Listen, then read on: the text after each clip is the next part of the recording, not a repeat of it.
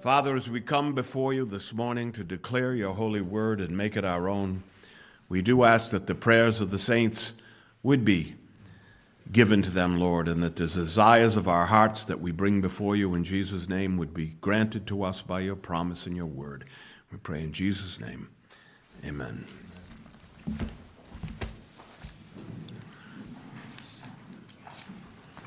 Going to do something a little different this morning. Going to open to Romans chapter 15.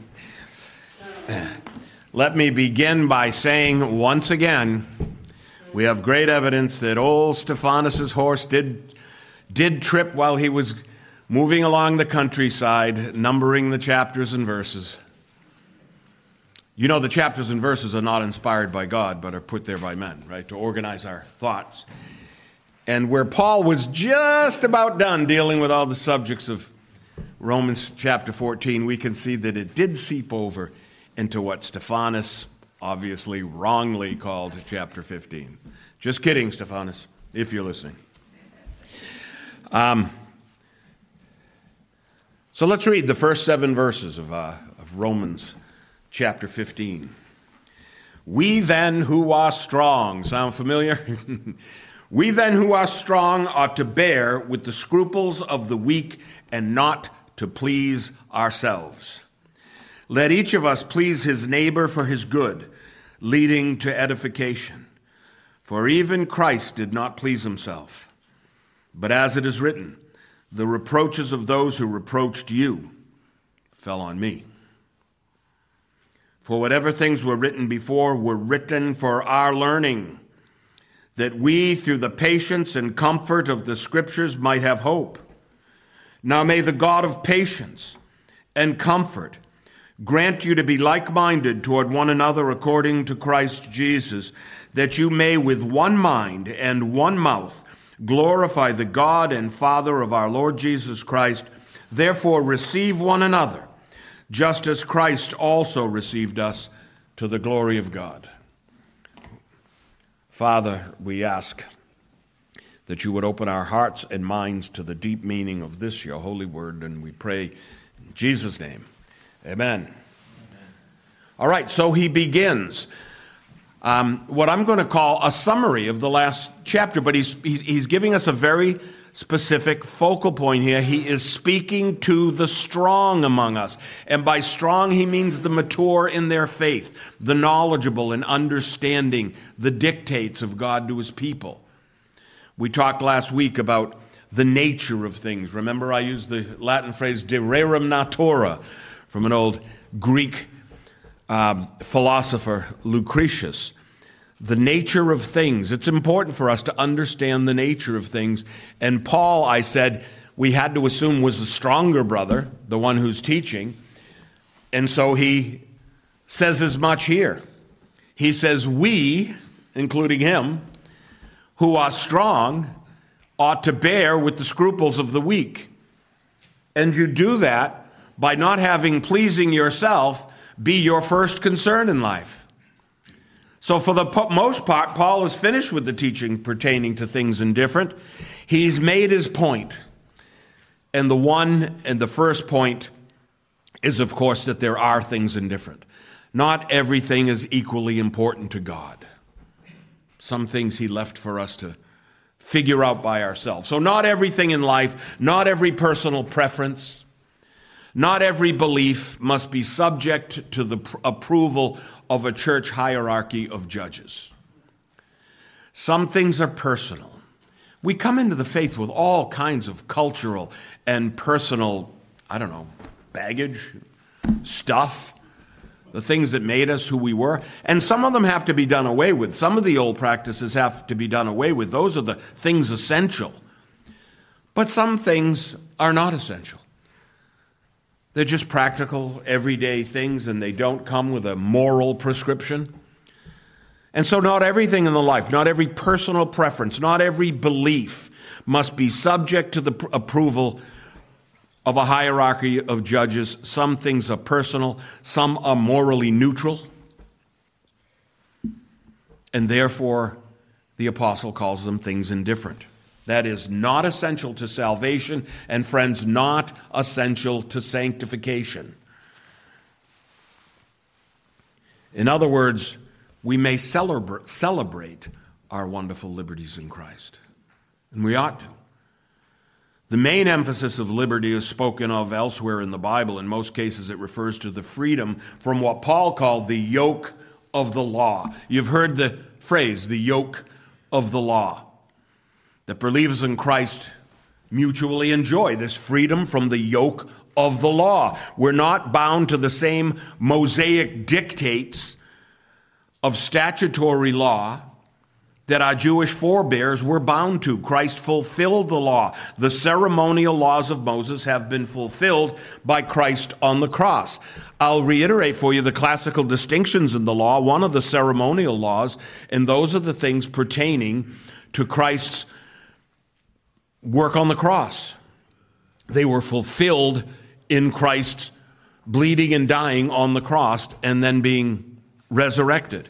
There's also judicial laws, and those are the laws that governed the theocracy of ancient Israel that passed away with the passing of ancient Israel and the theocracy. There is no more theocracy of ancient Israel. And then there's moral law. And that's the law that God did not entrust to man. The law he wrote with his very finger. He wrote the Ten Commandments, it says, and handed them to Moses. In fact, he had to do it twice. Because Moses, like some of us, got mad and threw down the Ten Commandments and broke them. Can you imagine? If I was God, I'd be like, What do you think you're doing? It's not like you can get those fixed without me. and so, Paul may write elsewhere of this very thing. He said to Christians, uh, uh, to, the, to the Galatian Christians, stand fast, therefore, in the liberty by which Christ has made you free. In other words, don't go back to this yoke of the law. And don't be entangled, entangled again with a yoke of bondage. Friends, we've got to talk about this yoke. This has nothing to do with eggs. Does everyone know what the yoke is? I think everyone knows what the yoke is, but I'll go over it anyway. Consider the whole image of the yoke. It's an ancient wooden agricultural device. It was a big, heavy oaken beam. beam. Thank you, Ricky. Beam. Beam works. And it's made to fit the head of two oxen and the strap around the neck. So where one went, the other had to go. You were stuck. You were yoked, one to the other. It strapped the heads of two oxen together so that they were bound to one another. Where one went, the other would go. There was even the practice of training the younger, smaller ox. You put a big ox and a small ox. The big ox knows which way to go. The small ox trying to run off here, but he can't. Why? Because he's yoked. But the main idea was that two were strapped together, they went the same way, they tread the same path, and individual choice was impossible. You couldn't make any move that was individual because you were always dragging someone else with you, or he was dragging you.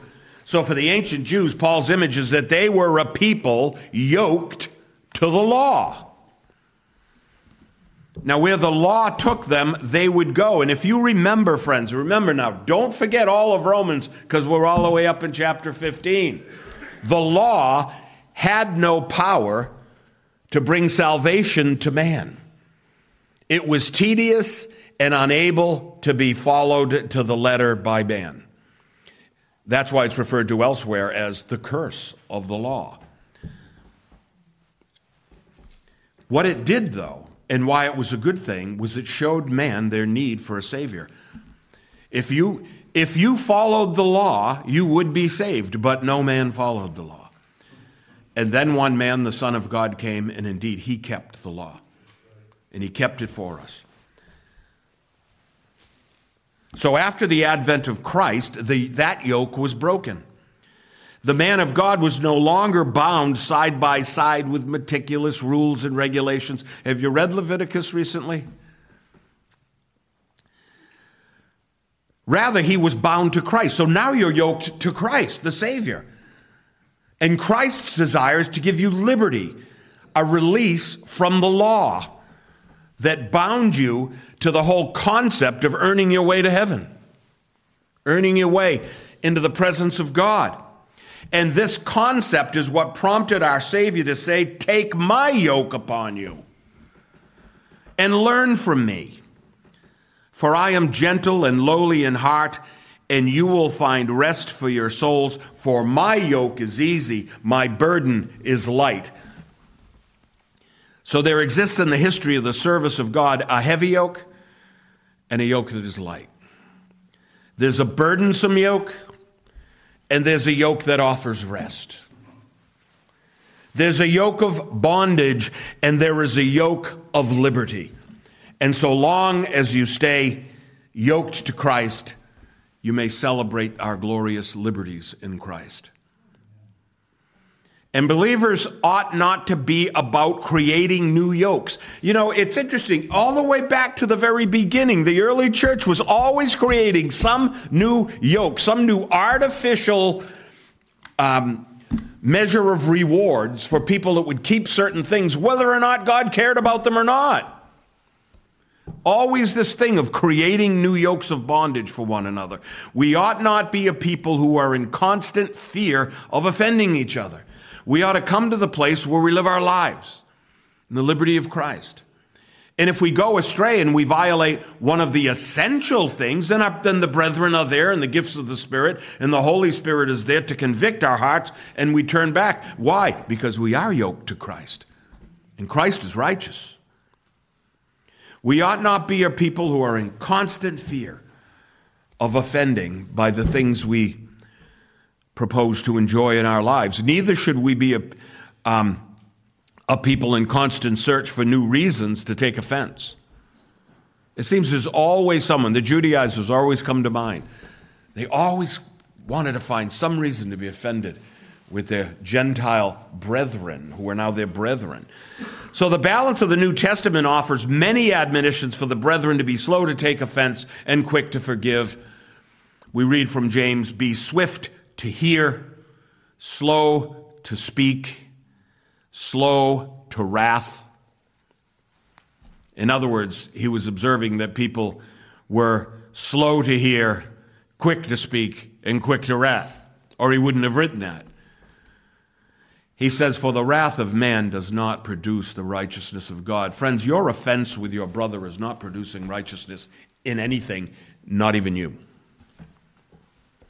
Paul goes on in the passage to the Galatians to speak of the futility of the Gentile brethren yearning for closeness with God by being prompted by the so called Judaizers to submit to the law of Moses, beginning with circumcision.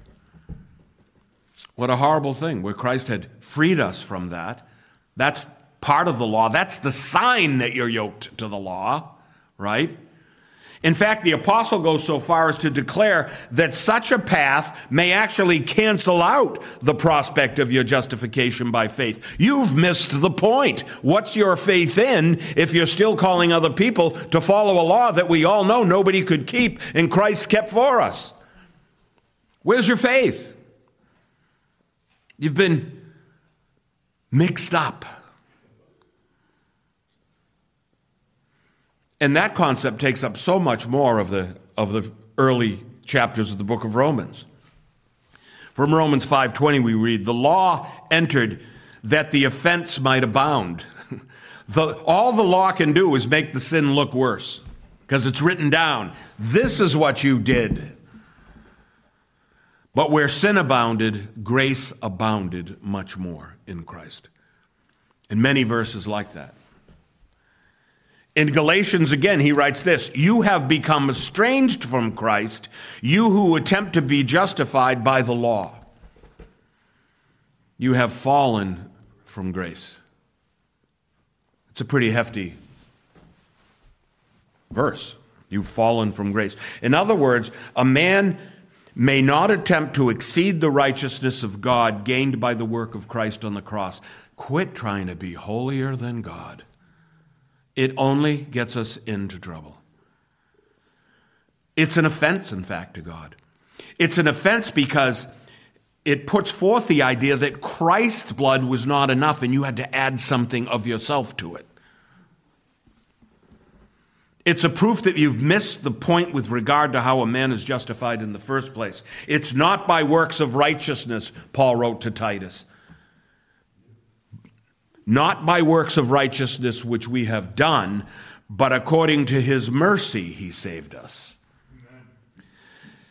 Now, as examples of this tendency, Paul refers in Romans chapter 14 to the imposition of certain laws and customs upon each other, even though we've been freed from them.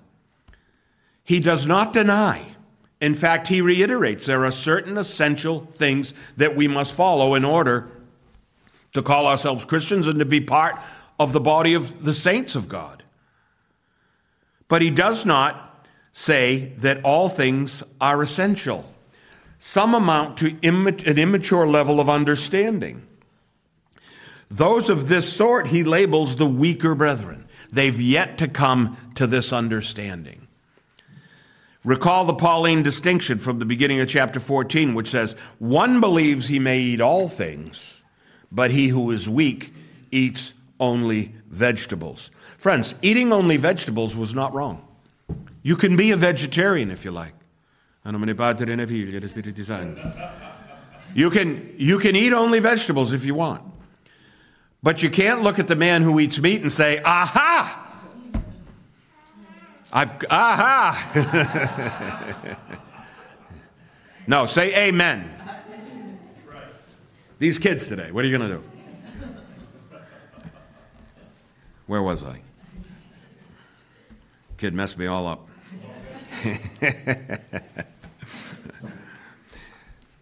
For he, one believes he can eat all things, and he's presenting that as the person who is at ease with his salvation.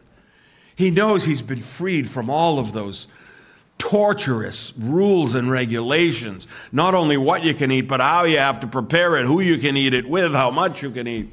All of these things. But he who is weak eats only vegetables. The inference here is that the personal conviction does not necessarily have its roots in the moral sphere. You can have a personal conviction, it's just a preference. I don't know where it comes from. Your cultural heritage. You know, I'm Italian. I suppose we could say uh, one believes he may eat spaghetti and meatballs, but one believes he can eat only spaghetti. So it's not a moral decision. You can eat just the vegetables if you like. Don't eat the meat if you don't like it. But don't look at the, the other brethren who are eating the meat to their own delight in the liberty of Christ and they're, and they're doing it to the glory of God and say that somehow they're wrong and you're right or you're righter than they are. So Paul goes on to say that the, the weaker and of the stronger, that God has received them both. So who are you to judge another servant? To his own master, he stands or falls. Now, you know, I labored over that some weeks ago. To his own master, he stands or falls. You'll note that this new chapter begins as a summary of the application gained from the teaching. The passage before us, however, is addressed specifically to the stronger brethren. So I've reiterated what's happened in the past, but now Paul is focusing on those who are strong, those who are comfortable with the liberties that they know some people don't like, that they celebrate. So the passage before us is addressed to the strong, referring to those who are mature in their understanding of Christian liberty.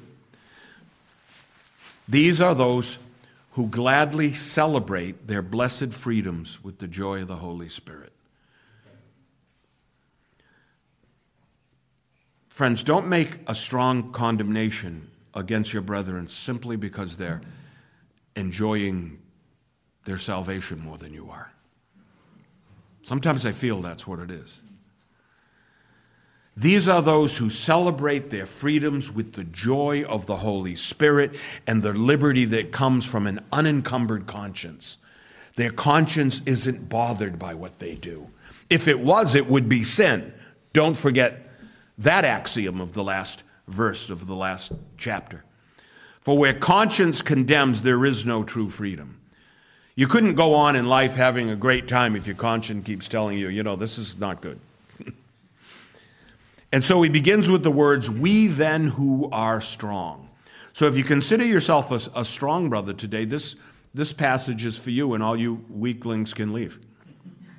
Just kidding. It's funny how Paul tells them both. Even the, know, the weak and the strong are both there, but he's, he's speaking now to the strong.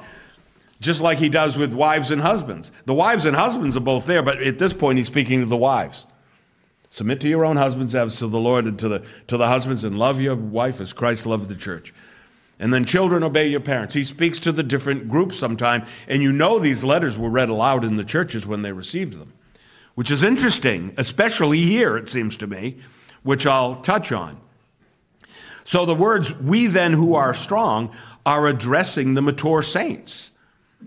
And I noted last week that we must assume that Paul himself is among the stronger and the more mature in the body. I mean, I think that stands to reason. It's perfectly clear. And of course, here he calls himself one. He's, they're more informed with regard to our Christian duty before God. And we saw that he concluded with a sound doctrinal distinction with regard to the nature of things. And he said it repeatedly. In verse 14, he said of the last chapter, I am, I know and am convinced by the Lord Jesus that there is nothing unclean of himself. So he takes the view that all things are pure in and of themselves right to the seat of true government, the righteousness of Christ and his closeness with Christ by the Holy Spirit, not diminishing the fact that he actually met the living Christ on the road to Damascus. He said again in verse 20, All things indeed are pure. Friends, those are doctrinal statements. Those are truths you can ground into your understanding of the way things are. Yet, due to the natural course of understanding and the time constraints of delivering to the church sound teaching, not everyone got the memo. There are those who retain fears regarding the spiritual nature of certain things, certain beliefs, and certain uses of those things. And their consciences are troubled by the use of said things by other, that is, stronger Christians. Um, so you see, the weak does not know he's weak in understanding. Though I will contend that after the reception of this letter in Rome, and the probability of its being read aloud to the whole church, they know now. You're, if you're the weak, judgmental Christian, or you're the, the strong, insensitive Christian, you were pretty much chastised by these verses when it was sent to Rome and the leaders of the Church of Rome read it aloud to the church. You suddenly knew something you didn't know about yourself. But this epistle must have gone a long way to resolving the problems of tolerance between the brethren, and I hope it does the same in our day. That's what it's intended to do. Not every dispute between brothers is equally important to God. That's why he said at the outset receive one who is weak in the faith, but not to disputes over doubtful things. In other words, don't beat him over the head to grow up. It doesn't happen that way. In other words, there are, there are doubtful things, first of all. I take that to mean things, to mean beliefs and practices among the brethren that should not be allowed to cause judgments or disunity. Now, by this point in the series, we should be well apprised of this principle, and I'm sure that we are. And yet, the apostle appeals to the spiritual strength of the strong to be exercised. If, if you're strong, then be exercised in your strength first by love, and only secondly by insistence upon principle. In other words, friends, being right is not always the same as being righteous. Being right is not always the same as being righteous. And so Paul does not ask more of the weak in this regard, he asks more of the strong. If a godly church unity is to be built within the body of believers, we may not rely on the weaker, the untaught among us to initiate that unity. Friends, church unity has to start with the strong. It must begin with them, the free, the clear minded, the informed. And so Paul urges the stronger members to bear with the scruples of the weaker members. It only makes sense, right? Of the weaker members, the untaught, the novice in his faith, the doubtful, even the fearful brother who's afraid that his liberties displease God, he asks only that they not judge the others. That's all that he asks of the weaker at this point. Don't judge your brother in things that he celebrates that you don't. That's all he's asking of the weaker. Of the strong, he pleads for the tolerance that comes from patience, knowing that patience can only come through love. Patience with each other comes through love. And that the love he speaks of comes from sacrifice. And it comes not just from any sacrifice, but he tells us it comes from the example of the sacrifice of Christ. This is your moment, strong sons and daughters of God, to exercise your most Christ like virtues. This is your moment. If you have knowledge, use it to cultivate love. If you have understanding, use it to encourage tolerance. If you have wisdom, use it to edify and not to despise those who find fault. And so he writes in verse 2 Let each of us please his neighbor for his good tending to edification. You're not trying to beat down the weaker brother, you're trying to beat him up,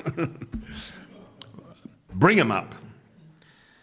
So, with these words, Paul has ordained everyone of strong belief to pastoral ministry. Friends, if you're one of the more mature believers here, you're, you're being charged with a pastoral ministry to the other believers. And not just to impose your freedoms on them or flaunt them, but to teach and to use it to edify them and to bring them up and to bring them in to unity with the whole body. It's the calling of every believer to minister to the strength and weaknesses of all the brethren. And the pleasing of ourselves, friends, is not our calling. Right? We have liberty to do a lot of things, but we don't have liberty to please ourselves as number one. You know what they say in the world look out for number one. Christ, the Christian would never say that. Christ would never say that. Number one's the one you look out for last. And so he goes on to say, even Christ did not please himself. But as it is written, the reproaches of those who reproached you fell on me, and that's Christ speaking. And so we have our modus operandi. You know that that term, modus operandi? It's our motive or our reason for acting as we do. We're to put others before ourselves because that's what Christ did. We don't put them before ourselves just to be nice guys. We put them before ourselves because that's what Christ did. We are to esteem others as worthy of our sacrifice because that's what Christ did. We're to bear long with those of little faith because that's what Christ did. How many times did he say, Oh, you of little faith, how long must I bear with you? You're to bear with those of little faith because that's what Christ did. And friends, little faith doesn't equal no faith. You grow in faith. It's the stronger who gives and sacrifices and endures for the sake of the weaker, and not the weaker for the stronger. Don't wait around waiting for your less knowledgeable brethren to carry the load of unity in the church and to, and to cultivate tolerance between each other. That's the job of the stronger brethren. Because the stronger brother, first of all, knows that there are both stronger and weaker in the body. He knows the nature of it. He's already um, absorbed the teaching of these passages. So Paul modeled this very thing to one church, the church at Corinth, when he writes this Now, for the third time, I'm ready to come to you, and I will not be burdensome to you, for I do not seek yours, but you. In other words, I'm not coming for your stuff, I'm coming for you. For the children ought not to lay up for the parents, but the parents for the children. In this context, he's calling himself the parent, and the believers in his care are the children. That's why they called him Father Paul. No, I'm kidding. But the children ought not to lay up for the parents, but the parents for the children. And I will, and he writes, I'll very gladly spend and be spent for your souls. I'll very gladly use up my whole life and strength to make sure you're edified in Christ. That's what the strong does. Why? Because he's strong. Though the more abundantly I love you, the less I am loved. You see, the weaker brethren tend to judge, and he feels unloved even though he's giving all that he has. Be that as it may, he writes, I did not burden you. We speak before God in Christ, but we do all things, beloved, for your edification. That's what the stronger brother does. All things for the edification of the other. To the Philippians, Paul wrote, Let this mind be in you which was also in Christ Jesus, who being in the form of God, did not consider it robbery to be equal with God, but made himself of no reputation, taking the form of a bondservant, and coming in the likeness of men, and being found in appearance as a man, he humbled himself and became obedient to the point of death even the death of the cross.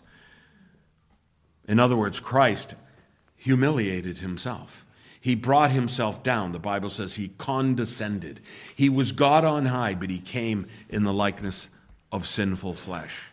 He came in the appearance and likeness of men, and he died for their sake. He's, he's as Paul said, I've come to spend my whole life in service to the body of Christ. And he, we do it because that's what Christ did. I'll read you Calvin's comments on these verses. Why will I read Calvin's comments? Because Lloyd Jones is all done.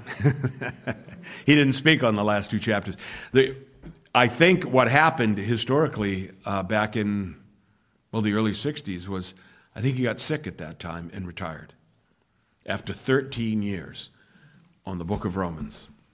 I, of course, have exceeded him many times over because it only took me two. But I mean, we're not done yet either. You know, the last chapter I'm, I'm planning on spending 15, 16 years on.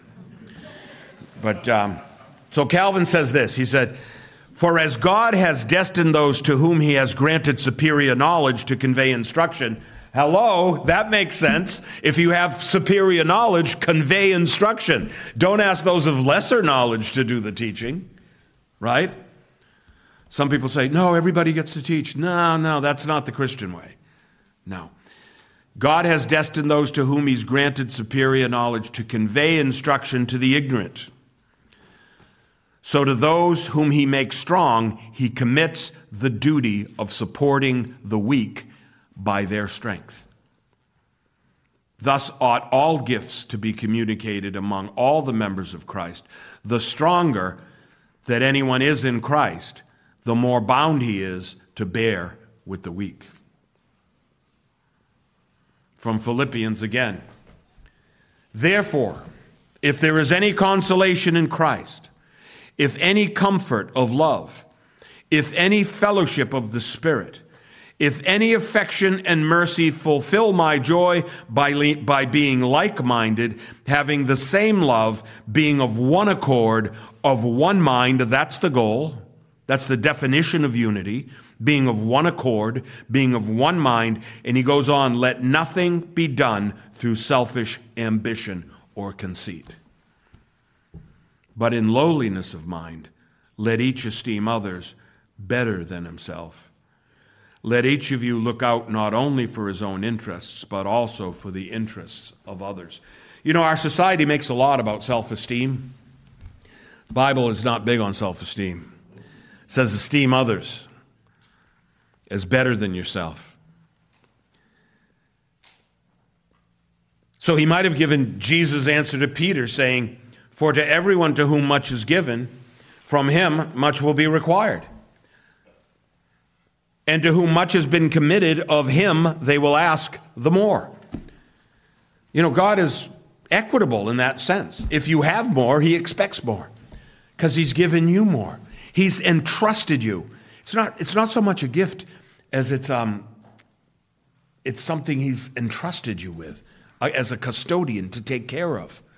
I've given you a great understanding of the oracles of God. Use them in love to edify those who have not been given the gift I gave you. And verse 4 whatever things were written before were written for our learning, that we through the patience and comfort of the scriptures might have hope. Now keep in mind that when Paul refers to the scriptures, he's talking about the Old Testament. At the time of this writing, there was no New Testament. It was still a work in progress. And of course, this apostle was at the very moment of his dictating the epistle to the Romans to Tertius. Karen found a great picture for the front for the front of the bulletin. And it shows Paul. See, I know what he looks like, so I know that's him.